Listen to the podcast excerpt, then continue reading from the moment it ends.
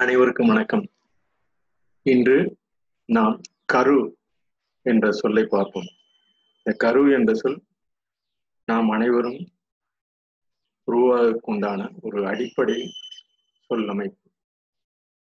கருமை கருந்துளை கரு. இது போன்ற சொற்கள் நம் வாழ்வின் அடிப்படை சொற்களாகும். கருந்துளை என்ற பகுதியிலிருந்துதான் நமது இயக்கம் செயல்முறை அனைத்தும் உலகெங்கும் இந்த அண்டமெங்கும் பரவியுள்ளது நாம் அறிய வேண்டும்.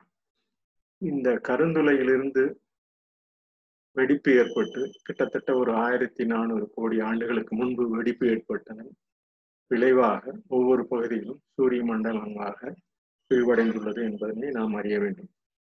இவ்வாறு அறிந்தவை நாம் தற்காலத்தில் அறிவியலாளர்களால் ஒத்துக்கொண்டப்பட்டவை ஒத்துக்கொள்ளப்பட்டவை. இவை நாம் அடிப்படையில் அன்றாட நமது நிகழ்வில் கூட நாம் அறிந்து கொள்ள வேண்டிய ஒரு தன்மையாகும். இது எதற்கு கூறுகிறேன் என்றால் இந்த கரு அமைப்பு தான் நம் ஒவ்வொருவரின் உயிருக்கும் உயிரற்றவைகளுக்கும் நிரந்தரமான ஒரு சொல் அமைப்பாகும். கருமை. நாம் இந்த அண்டவெளியில் நமது பூமியின் வெளிவட்டாரத்தில் சென்றோம் என்றால் அனைத்தும் கர்மையாகத்தான் இருக்கும். இது வந்து அடிப்படையான ஒரு தற்காலத்தில் ஒரு இருநூறு ஐம்பது அறுபது ஆண்டுகளுக்கு முன்பு சூரிய ஒளி சந்திரனுக்கு செல்லும் போது அதனை அன்றாடம் பதிவினில் கூட பகிர்ந்துள்ளனர் இன்றும் நாம் அறிவியலாளர்கள் கூறுவதும் அதனுடைய உண்மையான கருத்து. இதை நாம் கருத்தில் கொள்ள வேண்டும். இது நம் செயல்பாட்டிற்கும் உறுதுணையாக இருக்க வேண்டும். நமது பண்புகளை இதன் அடிப்படையிலும் இதன் அடிப்படைதான் தான் அறிவை அறிவின் இயல்பாக நாம் அன்றாடம் கொள்ள அன்றாடம் நாம் அறிந்திரு அறிந்திருக்க வேண்டும். நாம் அறியாதவை பல்வேறு வகையான கோடிக்கணக்கான நம் சிற்றறிவுக்கு மிகவும் மிகவும் அறிந்தவை மிகவும் சிலவை அந்த சிலவற்றில் இந்த தற்கால கூற்றாகிய ஆயிரத்தி நானூறு கோடி ஆண்டுகளுக்கு முன்புதான் இந்த பிரபஞ்சம் கருந்துளையிலிருந்து வெடிப்பு ஏற்பட்டு உருவாகி உள்ளது என்பதனை நாம் அறிய வேண்டும். இது அதற்கு பிறகுதான் ஒவ்வொரு சூரிய மண்டலமும் ஐநூறு கோடி ஆண்டுகளுக்கு முன்பு இது ஒவ்வொரு சூரிய மண்டலங்களாக இருந்து ஒளி சேர்ப்பு ஒளி நமக்கு நமது சூரிய மண்டலம் சேர்ந்துள்ளது என்பது தற்கால அறிவியல் அடி அறிவியல் அறிவியல் அறிவியல் இயல்பாளர்களின் ஒரு பதிவாகும் இதை எதற்கு கூறினோம் என்றால் நம் உடம்பும் நம் நம் உடம்பும் கிட்டத்தட்ட ஒரு சிறு துளி சிறு தூசி என்று கூட சொல்லலாம். உயிரில் உயிரினங்களின் மனித இனம் தோன்றியதும் ஒவ்வொரு மனிதனும் தோன்றியதும் கருவில் இருந்துதான் என்பதை அறியும் அந்த கருவும் தொப்புள் என்ற ஒரு ஒரு உறுப்பிலிருந்து நமது ஒவ்வொருவரின் தாயின் வயிற்றிலும் தொப்பிலிருந்து நாம் கரு நமக்கு வேண்டிய உணவுப் பொருட்கள் எல்லாம் தொப்பில் இருந்து வரும். அந்த அந்த கரு உற்பத்தி ஆவதற்கும் இது இந்த தொப்பிலிருந்து உற்பத்தி ஆவதற்கும் கருவிலிருந்து வரும். இந்த தன்மை ஒவ்வொரு மனிதனுக்கும் மனித இனத்துக்கும் உண்டு மனித உயிரினத்துக்கும் உண்டு. உயிரற்றவர்கள் செயல்முறை அதன் இயக்கம் இவையெல்லாம் இந்த கருந்துளை ஒவ்வொரு சூரிய மற்றும் நட்சத்திரங்கள் விண்ணில் உள்ள கோள்கள் இவை எல்லாம் அதன் அதன் அடிப்படையில் அங்காங்கே அதனுடைய இயக்க முறைமைகளில் செயல்பட்டு கொண்டுள்ளன அதே போல நமது உறுப்புகளாகிய கரு தோன்றியவுடன் அதன் அதன் இயக்கம் இயக்க முறைமைகள் நல்ல முறையில் செயல்பட்டு அதனுடைய இயக்கம் இந்த கிட்டத்தட்ட இந்த கரு உருவாகி குழந்தை வெளியே வரும் வரையில் உள்ள அந்த இயக்க முறைமையும் கிட்டத்தட்ட இருநூத்தி ஒன்பது மாதங்கள் என்று ஒன்பது பத்து மாதங்களில் அதற்கு வேண்டிய சத்துக்கள் தொப்புள் அந்த பகுதியிலிருந்து தான் நமக்கு நமது கரு குழந்தையார் வெளிவருவதற்கு உண்டான தாயிலிருந்து வெளிவருவதற்கு உண்டான ஒரு அடிப்படை கருத்து இந்த ஒப்புமை கருந்துளையிலிருந்து நமது சூரிய மண்டலங்கள் பிரிந்து வந்தது போல நம் ஒவ்வொரு மனித இனத்தின் உயிரும் கிட்டத்தட்ட இந்த கரு அமைப்பிலிருந்து இந்த மையப்பகுதியிலிருந்து கருமையிலிருந்து வந்து உள்ளது என்பதை நாம் அறிய வேண்டும். அதற்கு உண்டான பதிவாக இந்த பதிவினை தொழில் ஒரு குறிப்பிடுகிறோம். இந்த ஆஹ் நமது கருவில் நமது உடல் அமைப்பில் நமது உடல் அமைப்பில் உள்ள இரத்த நாளங்கள் கிட்டத்தட்ட நமது நம்ம ஒவ்வொருவரின் உடல் அமைப்புள்ள இரத்த நாளங்கள் பூமியின் சுற்றளவில் இரண்டு மடங்கு என்று அறிவியல். நமது இரத்த நாளம் உடம்பில் உள்ள இரத்த நாளங்கள் செல்வது பூமியில் உள்ள இரண்டு சுற்றளவுக்கு சமம்.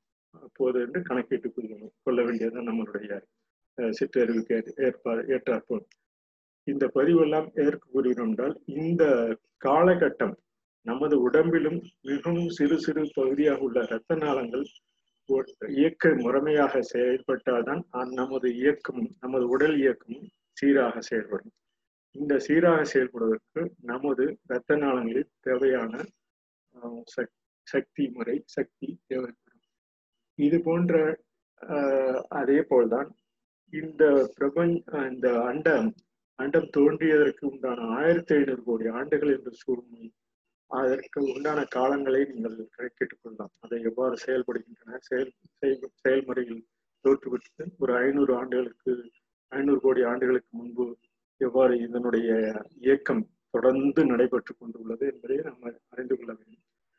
இது போன்ற சிறு சிறு இயக்கங்கள் நம்ம உடல் உடல் பகுதியில் ஒவ்வொரு செல்லிற்கும் இரத்த நாளங்கள் சென்று அதனுடைய தேவையை இயக்க முறையை அது அதுவாக நாம் ஒரு உட்கொள்ளும் ஒரு உம், புரதச்சத்தாகி இரத்தமாகி இரத்த நாளங்கள் கலந்து கிட்டத்தட்ட உடலில் உள்ள அனைத்து பாகங்களுக்கும் செல்வது போல பூமியின் தோற்றம் அண்டத்தின் தோற்றமும் இந்த கருந்துளை கருமையிலிருந்து தோன்றியது என்பதற்கான ஒரு அடிப்படை ஆதார கருத்துக்களை நாம் நினைவில் கொள்ள வேண்டும். இதற்கு பின்புதான் ஐநூறு கோடி ஆண்டுகளுக்கு பின்புதான் நமது உயிரினங்கள் ஒவ்வொன்றாக தோன்றியுள்ளது என்பதை பின்னர் பார்ப்போம். இதெல்லாம் எதற்கு கூறுகிறேன் என்றால் இது போன்ற நமது செயல்முறைகள் நாம் சிறிது சிறிது அன்றாட நினைவில் அன்றாட நினைவில் கொண்டோம் என்றால் இந்த கொரோனா போன்ற காலங்களில் இந்த நம் உடலின் உடல் அமைப்பு எவ்வாறு ஒவ்வொரு சிறு சிறு துளியாக நமது கருவில் அமைந்து ஒவ்வொரு செல்லில் செல் செல்லிலும் உட்கரு உள்ளது. ஒவ்வொரு ஒவ்வொரு செல்லின் உட்கருவும் நமது செய்கை ஒவ்வொரு செய்களுக்கும் உறுதுணையாகும் உறுதுணையாக. அதுபோல இந்த கருவின் அமைப்பு நாம் அதனுடைய மையப் பகுதி அது எவ்வாறு விரிவடைந்து அதில் அடுத்தடுத்த செல்களாக உருவாகின்றது என்பதனை நாம் தினமும் உணர வேண்டும். இது எதற்கு தினமும் உணர வேண்டும் என்று கூறுகிறோம் என்றால் இதனுடைய பகுதி நம் இயக்க நம் உடல் இயக்கத்தின் செயல்பாடுகளுக்கு மிகவும் உறுதுணையாக இருக்கு. இந்த கருத்து ஆஹ், அண்டத்திற்கும் பொருந்தும் நமது பிண்டத்திற்கும் பொருந்தும் என்று சொல்வார்கள். அது அண்டமும் பிண்டமும் ஒன்று என்று நம்ம சொல்ல பிண்டம் என்பது நமது உடலை குறிக்கும். இந்த செயல்பாடுகள் நாம் தினமும் அறிந்து கொள்ள வேண்டும். இது நமது இயக்க நமது உடல் இயக்கத்தின் ஒருமைப்பாட்டிற்கும் அண்டத்தின் இயக்க இயக்கத்தின் ஒருமை ஒருமையாக உள்ள செயல்பாடுகளுக்கும் நாம் அறிந்து கொள்ள வேண்டும். நமது உள்ள நாம் உயிரினங்களின் ஒரு பகுதி ஒரு சிறு பகுதி என்பதை உணர வேண்டும் அன்றாடம் உணர வேண்டும். இது நம்மை நல்வழிப்படுத்துவதற்குண்டான ஒரு முறைமையாகும். இதில் உள்ள குறைகள் கோடிக்கணக்கில் உள்ளது என்றாலும் இந்த முறைமைகளின் செயல்பாட்டினால் இந்த குறைகள் எல்லாம் நிவர்த்தியாகும். நம்ம ஒவ்வொருவரின் உடலில் உள்ள குறைகளும் நிவர்த்தியாகும். அதனுடைய சக்திக்கு திறமைக்கு தகுந்தவாறு. இந்த புரிதல் நாம் நமது கருவாகிய கருந்துளை பகுதியை ஆஹ் இலிருந்து வ- வ- நமது அண்டம் உருவாகும் போல் நம் உடல் இயக்கம் ஆகிய உரு உடல் உயிரின் இயக்கம் நமது பூ புவியில் தான் உள்ளது. ஒரு சிறு துளி. இந்த கோள்களில் உள்ள எவ்வாறு ஒவ்வொரு கோள்களுக்கும் ஒவ்வொரு தனித்திறமை உள்ளதோ புவியில் உயிரினங்கள் வாழ்வதற்குண்டான ஒரு தனித்திறமை உள்ளது. அந்த தனித்திறமை அந்த ஒவ்வொரு உயிரின உயிரினங்களின் கருப்பகுதியில் கருவில் விரிவாக்கம் அடைந்து ஒவ்வொரு ஒரு ஓரறிவு ஈரறிவு கொண்ட ஒவ்வொரு உயிரினங்களாக ஒரு காலகட்டத்தில் உருவாகி உள்ளது என்பதை நாம் அறிய வேண்டும். இது போன்ற கருத்துக்கள் ஒவ்வொரு கருவின் அதனுடைய உயிர் உயிர் உயிர்ப்புத்தன்மை ஒரு சில அளவே. எவ்வாறு பல்வேறு கோலங்கள் நமது ஒவ்வொரு சூரிய மண்டலத்தில் தன்னைத்தானே சுற்றி வருகின்றனோ அது போல நமது க நாம் கருவிலிருந்து அமைக்கப்பட்ட செல்கள் நமது ஒவ்வொருவரின் உயிரின் கருவிலிருந்து அமைக்கப்பட்ட செல்கள் நமது இரத்த நாளங்கள் சென்று ஒவ்வொரு கரு பகுதியாக உட்கரு பகுதியாக சென்று அதற்கு தேவையான சக்திகளை உடன் விரிவாக்கம் அடைகிறது இது கிட்டத்தட்ட நமது நாம் நம் நம் அறிவுக்கு தகுந்தாற்போல் நாம் புரிந்து கொள்ள வேண்டுவதற்காக இந்த அண்டத்தின் பகுதியும் நாம் கூறுகிறோம் அண்டத்தின் பகுதி ஆயிரத்தி ஐநூறு கோடி ஆண்டுகளுக்கு அந்த கரு விழுந்து பிரிந்து வந்தது போல நம்மளது உடல் அமைப்பும் கருவிலிருந்து ஒவ்வாறு ஒவ்வொரு உட்கரு அமைப்பும் கருவின் அமைப்பும் ஒவ்வொரு செல்களாக நமது உடலில் நாம் உயரம் நம்ம நிறம் நமது நமது பரவ நமது மரபினுடைய அணுக்கள் இவை எல்லாம் சேர்ந்து கருவின் அமைப்பு விரிவாக்கம் அடைந்து அது விரிவாக்கமான செயல்பாடுகள் தான் நம் உடலில் நிரந்தரமாக செயல்படும் தன்மையை நாம் கரு என்ற கருமை பகுதியில் கரு மைய பகுதியில் நாம் கருந்துளையிலிருந்து எவ்வாறு வெளிவந்த நமது பேரண்டம் வெளிவந்ததோ அதே போல நமது உடல் அமைப்பும் கரு என்ற ஒரு சிறு செல் என்ற அமைப்பிலிருந்து ஒவ்வொரு பல்வேறு அணுக்களாக இருந்து நமது உடல் என்ற அமைப்பு உள்ளதும் இவை அனைத்தும் நமது உயிர் அணுக்கள் உயிர்ப்பு நிலைகள் தினமும் நாம் நன்றாக செயல்படுத்த வேண்டும் என்ற கருத்தில் கொண்டு இதை உங்களிடம் பதிவு உங்களுக்கு பதிய பதிய வேண்டும் என்ற நோக்கில் இதை பதிந்துள்ளோம் அனைவருக்கும் நன்றி வணக்கம். இது போன்ற கருத்துக்கள் மிகவும் உறுதுணையாக இருக்கும் என்று கருதுகிறேன். நாம் எவ்வாறு நமது உடல்நிலையை ஒரு கட்டமைப்புக்குள் ஒரு கொள்கைக்குள் ஒரு ஒரு முறைமைக்குள் கொண்டு வருவோமோ கடவுளை நம்புபவர்கள் எவ்வாறு தனது சமயங்களை கருத்துக்களை உட்கொள்கிறார்களோ அதே போல ஒவ்வொரு கருத்தாளர்களின் கருத்துக்களை எவ்வாறு மனித இனம் வெளிப்பற்றுகிறது அதற்கு உண்டான ஒரு சிறு துளியாக இந்த பதிவு படிக்கிறேன். காண்பவர்கள் அனைவருக்கும் நன்றி. மேலும் இந்த காணொளி தொடரும் என்பதை கூறி மகிழ்வுடன் நிறைவு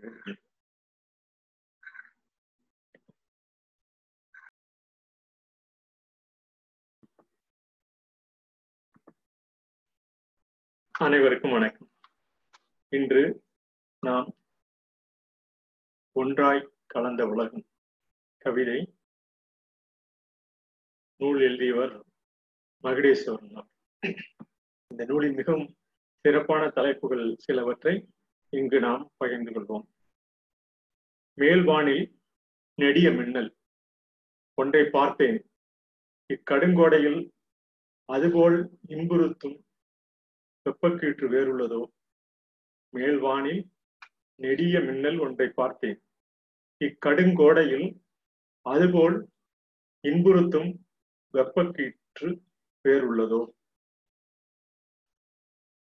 இந்த வெப்பக்கீற்று எவ்வாறு உள்ளது என்பதை சொல்கிறார். நிலவிலிருந்து வருவதாக சொன்னார் அவர். நிலவில் நிலவில் மக்கள் இல்லையே பொய்தானே சொல்கின்றீர். நிலவு இருக்கிறதா? இருக்கிறது. நிலவு இருக்கும்போது நிலவில் நாங்கள் இருக்கக்கூடாதா? நிலவில் தண்ணீர் இல்லையே உங்கள் ஊரில் தண்ணீர் இருக்கிறதா? இல்லைதான். தண்ணீர் இல்லாத ஊரில் நீங்கள் இருக்கும்போது தண்ணீர் இல்லாத நிலவில் நாங்கள் இருக்கக்கூடாதா? நிலவிலிருந்து எங்கே இங்கே எப்படி வந்தீர்கள்? நிலவுக்கு மனிதர்களாய் நீங்கள் வந்தீர்கள் தானே ஆமன்றே. நிலவுக்கு நீங்கள் வர இயலும்போது உங்கள் உலகுக்கு நாங்கள் வர இயலாதா? உண்மைதான். என்னும் முடிவுக்கு வந்தேன். நிலவில் சதுரடி என்ன விலை? அப்படி கேட்டு பழகி உறுப்பினும் வழியை பார். இது அவருடைய கவிதைகள் கற்பனையின் விதையில் தைத்தல். ஊதல் ஒன்றை தருவார்கள். அதை வளையமிட்டு மோதிர விரலில் மாட்டிக்கொள்ளலாம் விரும்பும் போதெல்லாம் ஊதி மகிழலாம். என்பதற்காகவே சிறுவனா இருக்கையில் பேருந்து நடத்துனராக விரும்பினோம் தானே? ஆம். ஊதல் வீசு ஒன்றை தருவது மோதிரவில் மாட்டிக்கொள்ளலாம் என்பது ஊதி மகிழலாம் என்பது பேருந்து நடத்துனராக இருப்பினோம் என்பதெல்லாம் நான் இந்த அவரவர்கள் காலத்தில் நாம் இளம் பிராயத்தில் நாம் அதுபோல் இருந்திருப்போம். ஆளவார ஆளரவத்திற்கு ஓடி ஒளியும் ஓடக்கானுக்கு தெரியுமா? ஓடக்கான் என்றால் அந்த பகுதியில் ஓனான் என்று கூறுவார்கள். ஆளரவத்திற்கு ஓடி ஒளியும் ஓடக்கானுக்கு தெரியுமா? அதன் முன்னர் தான் அதன் முன்னோர் தான் பூத வடிவெடுத்து எதிர்ப்பார் எவருமின்றி ஆண்டு செழித்த உயிர்கோள் இந்த பூமி என்பது. அதன் முன்னோர்தான் பூத வடிவெடுத்து எதிர்ப்பார் எவருமின்றி ஆண்டு செழித்த உயிர்கோள் இந்த பூமி என்பது. அந்த ஓடக்கானுக்கு விட்டு சொல்கிறார். காய்ந்த நதிப்படுகையின் இரு கரைகளைப் போல இப்போது தேவையில்லையா நான் உனக்கு? காய்ந்த நதி இரு கரைகள் போல இப்போது தேவையில்லையா நான் உனக்கு? காய்ந்த நதியாக இருப்பதால் காய்ந்த நதிக்கு இரு கரைகள் தேவையில்லை என்பதை கூறுகிறார். பொழிவது எப்படி என்பதை மலை உணர்த்துகிறது. அன்பை பொழிவது எப்படி என்று அவளே உணர்த்துகிறாள். மீன் உணவும் மீன் கழிவும் மீன் உண்ணீரும் மீன் கண்ணீரும் எல்லோரும் கலந்த தெளிந்த நீரே தண்ணீர் எனப்படும் நன்னீர் எனப்படும் தாகம் தீர்க்க பயன்படும். ஆம். அனைத்தும் கலந்த தான் நாம் நமது தாகத்தை தீர்க்க கொள்ளும் தண்ணீராக நாம் பயன்படுத்துவது.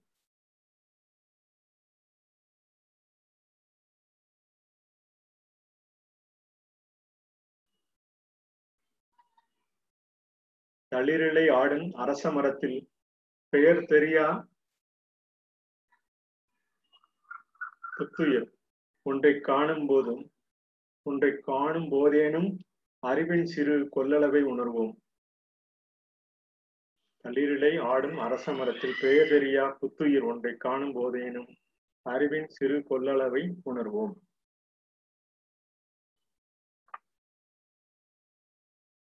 எத்தனை முறை போய் வந்தாலும் புதியம் தடம் போன்றே வழியழகு கொஞ்சுகின்றன ஊர்ப்புறச்சாலை எத்தனை முறை போய் வந்தாலும் புதிய தடம் போன்றே வழியழகு கொஞ்சுகின்றன ஊர்ப்புறச்சாலைகள் மகிழு மகிழுந்தின் தூசி படிந்த பின் கண்ணாடியில் என் சுட்டு விரல் எதையோ ஏதையோ எழுதியது. என்னையே அறியாமல் நிகழ்ந்த இச்செயல் என்னை திடுக்கடச் செய்தது. மணலில் எழுதி பழகிய தொல் பள்ளி மரபணு என்னுள் எங்கோ உயிர்த்தி இருக்கின்றது. பேருந்துகளில் இருப்பூர்திகளில் காணும் சுவர்களில் கழிப்பறைகளில் என எங்கெங்கனும் இறுக்கி வைக்க காரணம் நாம் எழுத்தாணி பிடித்த இனம் என்பதா இருக்குமோ? ஒரு பூச்செடி இல்லை ஒரு பழமரம் இல்லை காப்பிடுவதற்கு அங்கே எதுவும் இல்லை செம்மண் சமதளம் அல் விளையாட்டு மைதானம் அந்த வெற்று நிலத்தை சுற்றி உயர்த்தி எழுப்பிய ஜேலிச்சுவர் எதை காப்பதற்காம் ஒரு பூச்செடி இல்லை. ஒரு பழமரம் இல்லை. காப்பிடுவதற்கு அங்கே எதுவும் இல்லை. செம்மண் சமதளம் அவ்விளையாட்டு மைதானம். அந்த வெற்று நிலத்தை சுற்றி வியக்தி எழுப்பிய எழுச்சுவர் எதை காப்பதற்காம்?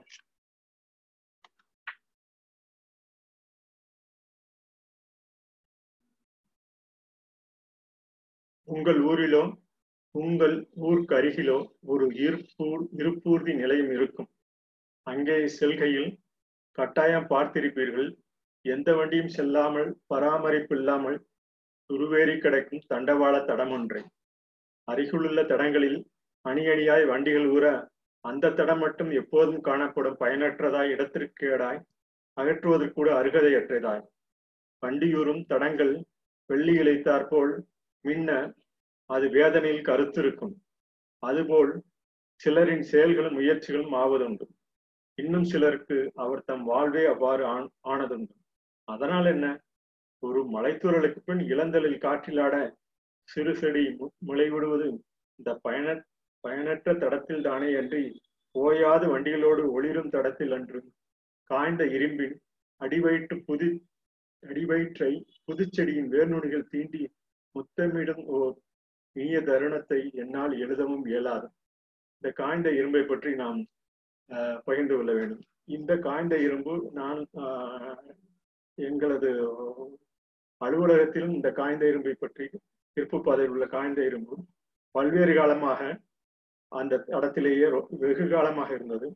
அதை பல்வேறு அலுவலர்கள் இருப்பு பாதை அலுவலர்கள் முயன்று அதனை அகற்றும் வேலையில் ஈடுபட்டு கடைசியில் அந்த அகற்றும் வேலையில் ஆரம்ப என்னுடைய தொடக்க காலத்தில் பணியின் தொடக்க காலத்திலும் இருந்தேன் பின்னொரு காலத்தில் அந்த பணிக்கு உண்டான அந்த இரும்பு பாதை அந்த பழைய இரும்பு அங்கெங்கே கடந்ததெல்லாம் தென்னக இருப்பு பாதையில் உள்ள பெரும்பாலான இருப்பு அந்த தடங்கள் தடங்கள் எல்லாம் இரும்பு தடங்கள் எல்லாம் அகற்றி அதையும் ஒரு மதிப்பு உள்ள ஒரு பொருளாக மாற்றிவிடும் என்பதனை இந்த நேரத்தில் இதை பகிர்ந்து கொள்கிறேன். தங்களிடம்.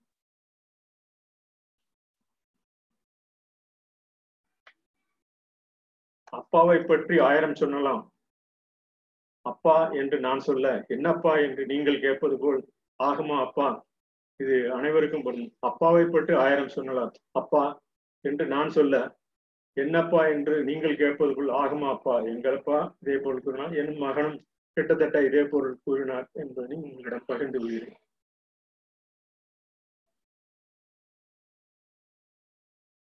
இது மகத்தான ஓவியம் ஆகும் என்று பறைவனுக்கு தெரியாது. வரைய தொடங்கி வைத்த முதற் புள்ளியின் போது.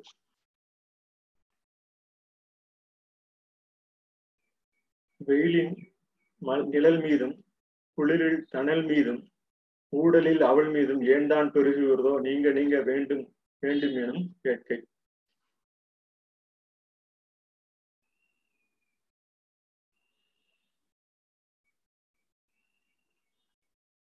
இது போன்ற கவிதைகள் அவர் கூறியுள்ளார். இந்த கவிதையுடன் இன்று நமது பதிவு நிறைவு. அரங்கு நிறைவு என்று ஆயிரம் முறை அறிவிப்பு தொங்கிய அக்கட்டடம் தரைமட்டமானது உண்மையில் அந்த அரங்குக்கு அன்றுதான் நிறைவு. இன்று பல்வேறு திரையரங்குகள் கிட்டத்தட்ட இந்த கொரோனா காலத்தில் அதே போல் உள்ளதால் ஒன்றாய் கலந்த உலகு இந்த கொரோனாவிலும் நாம் ஒன்றாக கலந்து இந்த உலகில் உன்னதமாக லட்சியத்துடன் குணத்துடன் வாழ்வோம். ஒன்றாய் கலந்த உலகு இந்த கற்பனையின் விதையை தைத்த மகடேசன் அவர்களுக்கும் அந்த இந்த தொழில் இதில் தொகுத்து வழங்கிய அவருடைய சிறப்பான கவிதைகளை படிப்பதில் மகிழ்ச்சியுற்று உங்களிடம் இன்று நிறைவு பெறுகிறேன். நன்றி வணக்கம்.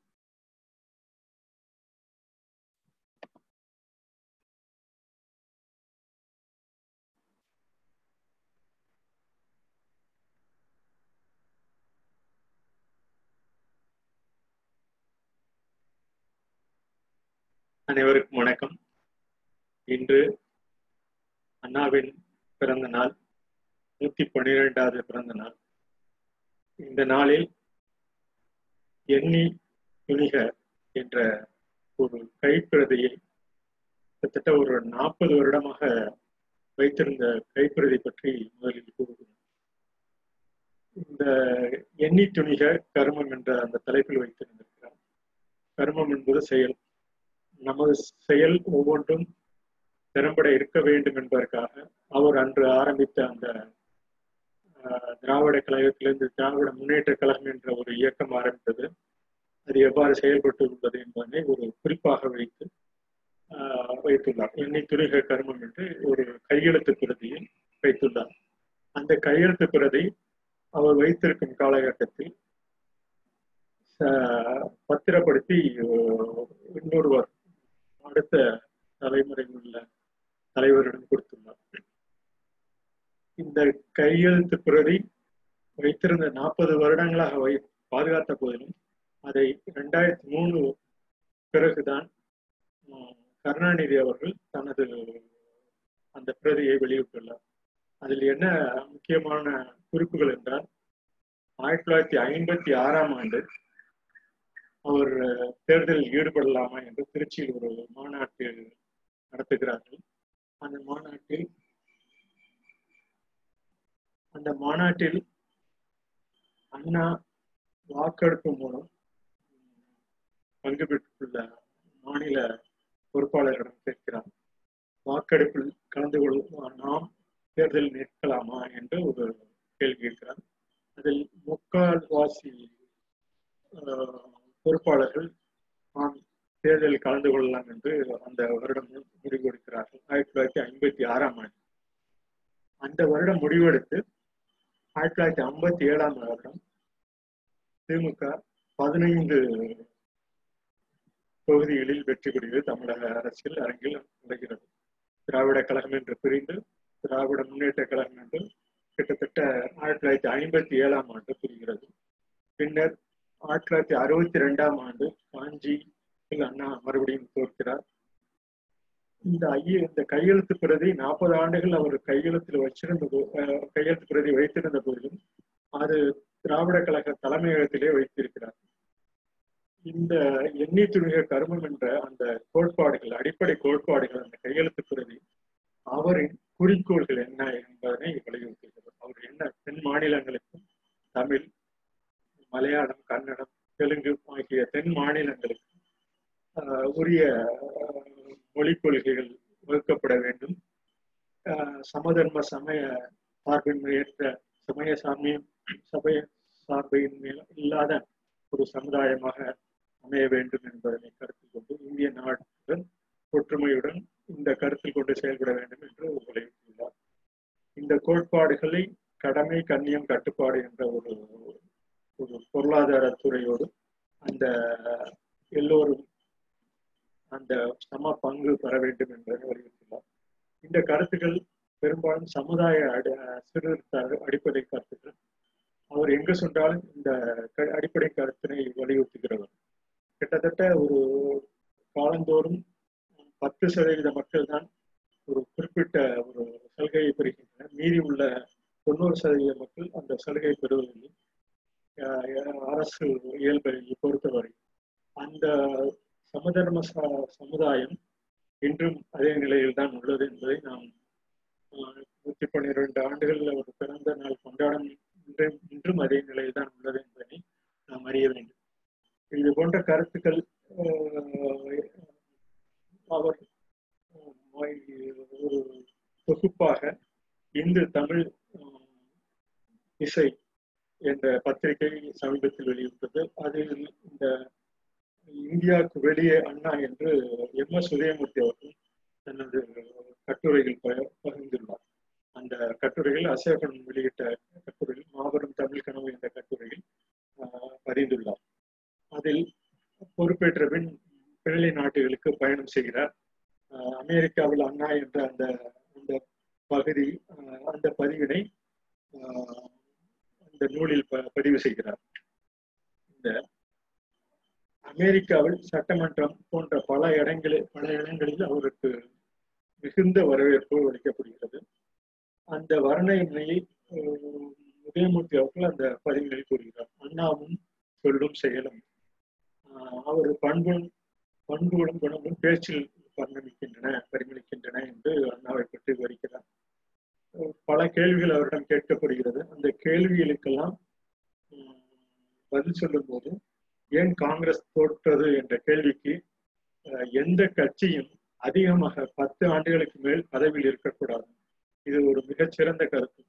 கட்சிகள் தங்களுடைய கட்சிகள் இயக்கங்கள் தங்களுடைய முறைமைகளை தான் வகுத்துக் கொள்கின்றன தவிர ஒரு மக்கள் தொடர்பு சார்ந்த மக்கள் சார்ந்த ஒரு ஒரு இயக்கத்தினை கட்சியினை நடத்தி செல்வதற்கான ஒரு அடிப்படை கூற்று இதுவரை இல்லாதது இது ஒரு மிகப்பெரிய உண்மையான கருத்து. அவர் கூறியுள்ள கருத்து எந்த கட்சியும் அதிகமாக பத்து ஆண்டுகளுக்கு மேல் பதவியில் இருக்கக்கூடாது என்பதும் கட்சிகளுக்கு முக்கியத்துவம் இல்லை.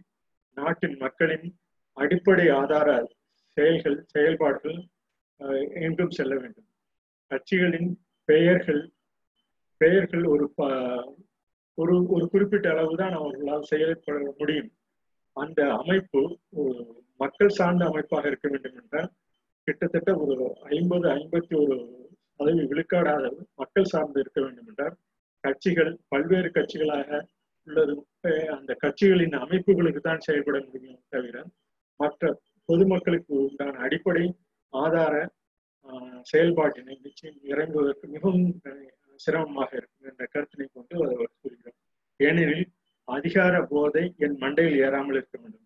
இந்த பதவியில் உள்ள அனைவருக்குமே அதிகாரம் அதிகாரம் என்ற ஒரு ஒரு கட்டமைப்பு வந்தவுடன் அந்த அதிகாரத்தை நிலைநிறுத்திக் கொள்ள வேண்டும் என்பதற்காக தன்னுடைய தொடர்ந்த செயல்பாட்டினை தான் செய்து கொண்டிருப்பார்கள் தவிர மற்ற மற்ற மக்களுக்கு அடிப்படை தேவைகளுக்கு உண்டான ஒரு நிலைப்பாட்டினை என்றும் எடுப்பதற்கும் அவர்களால் செய்வதற்குண்டான வாய்ப்புகள் மிகவும் குறைவாக இருக்கும் இந்த க இந்த கருத்தினை கூறி கூறுகிறோம். இந்த பகிர்வினை. உங்கள் நாட்டில் மக்களின் பங்களிப்பு புதியதல்லவே என்று கேள்வி. உங்கள் அவர் வெளிநாட்டில் செல்லிருக்கும் போது ஜனநாயக ஜனநாயகம் எப்படி இருக்கிறது என்று கேட்கிறார். எங்களின் நாடு கிட்டத்தட்ட ரெண்டாயிரம் ஆண்டுகளுக்கு முன்பே பனை ஓலையில் குடவோலையில் சமுதாய தலைமை எவ்வாறு இருக்க வேண்டும் என்பதற்கான செயல் திட்டத்தை வலியுறுத்தியுள்ள நாடு இந்திய நாடு. எனவே எங்களுக்கு இந்த சனநாயகம் ஒன்று புதிதல்ல என்று அந்த கருத்தினை வலியுறுத்துகிறார். இது போன்ற பல நல்ல கருத்துக்களை அந்த நூலில் இந்து தமிழ் இசை வெளியீட்டு நூலில் அண்ணாவின் மாபெரும் இந்திய தமிழ் கனவு என்ற அந்த நூலில் பகிர்ந்துள்ளார். அனைவரும் அனைத்து இயக்க இயக்க முன்னோடிகள் கட்சி முன்னோடிகள் அனைவரும் இதற்குண்டான அவர் பகுத்துள்ள ஒரு தனி கருத்தினை அவர் பிறந்த நாளாக இன்று நாம் நினைவில் கொள்வது மிகவும் சரியாக இருக்கும் என்று கருதுகிறேன். இது போன்ற கருத்துக்கள் அடிப்படையில் எம் எஸ் உதயமூர்த்தி அவர்கள் மக்கள் சக்தி இயக்கம் என்ற ஒரு இயக்கத்தை ஆரம்பித்து இன்று வரை அதன் பொறுப்பாளர்கள் செய்து கொண்டுள்ளனர். அதனுடைய அடிப்படையான கருத்து யுவர் திமுக கழகம் கடமை கண்ணியம் கட்டுப்பாடு என்று கூறியுள்ளது போல மக்கள் சக்தி இயக்கமும் வளர்ச்சி பொருளாதார சமுதாய ஈடுபாடு இந்த வளர்ச்சியும் பொருளாதாரமும் ஒருங்கிணைக்கும் போது சமுதாய ஈடுபாடும் கிட்டத்தட்ட எல்லாரும் எல்லா மக்களுக்கும் வரும் என்பதனை ஒரு கருத்தில் கொண்டு சமுதாய ஈடுபாடு என்பது அவரவர்களின் பணியை சேவையை சேவை மனப்பான்மையுடன் செய்தால் தனக்கும் தமது நாட்டிற்கும் ஒரு ஒரு உத்வேகம் பிறக்கும் இந்த கருத்தினை கொண்டுதான் மூன்று அந்த பகுதிகளாக வளர்ச்சி என்பது நாம் பிறந்ததிலிருந்தே கருத்தில் கொள்ள வேண்டும். பொருளாதாரம் சமுதாய ஈடுபாடும் ஒவ்வொரு காலகட்டத்திலும் அவர்களுடைய வளர்ச்சியின் அந்த பொருளாதார நிலைமைக்கேற்ப தங்களது ஈடுபாட்டினையும் தொடர்ந்து ஒவ்வொரு காலகட்டத்தில் படிக்கும் காலத்தில் செயல்படும் காலத்தில் அடுத்து பணியில் இறங்கும் காலத்தில் ஒவ்வொரு காலகட்டத்திலும் அந்தந்த நிலைமைக்கு ஏற்ப தங்களது வாழ்வின் செயல்பாடுகளை நிறைவேற்றப்பட வேண்டும் என்பதற்காக இந்த செயல்மன்ற பதிவு தொடர்ந்து தங்களுக்கு பதிவு தினமும் படிக்கிறோம் இந்த பதிவினை கேட்டு உங்களுக்கு எதுவும் கருத்துக்கள் கூற வேண்டும் என்றாலும் இந்த கருத்துக்களை தெரிவிக்கலாம் என்று கூறி இன்றைய பகுதியை நிறைவு செய்யும் நன்றி வணக்கம்.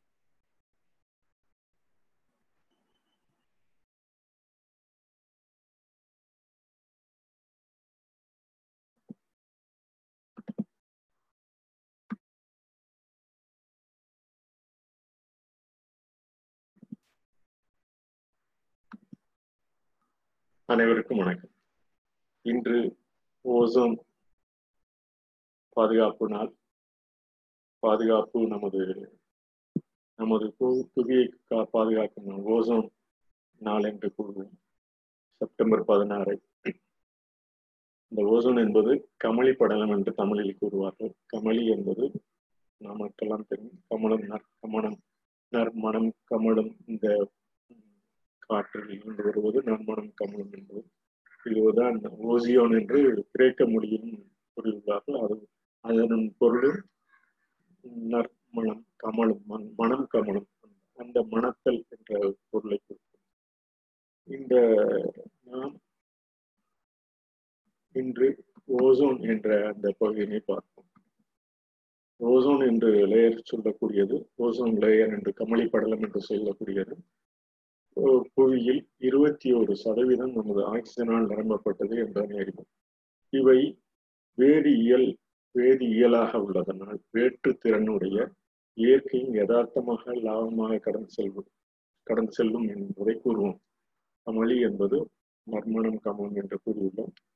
இவை நமக்கு இந்த பேர் அண்டமாகிய நாம் ஏற்கனவே கூறியுள்ளது போல் ஆயிரத்தி ஐநூறு கோடி ஆண்டுகளுக்கு முன்பிலிருந்து நமது சூரிய மண்டலம் ஒரு ஐநூறு கோடி ஆண்டுகளுக்கு முன் தோன்றி இந்த கோள்களில் புவியும் தோன்றியுள்ளது.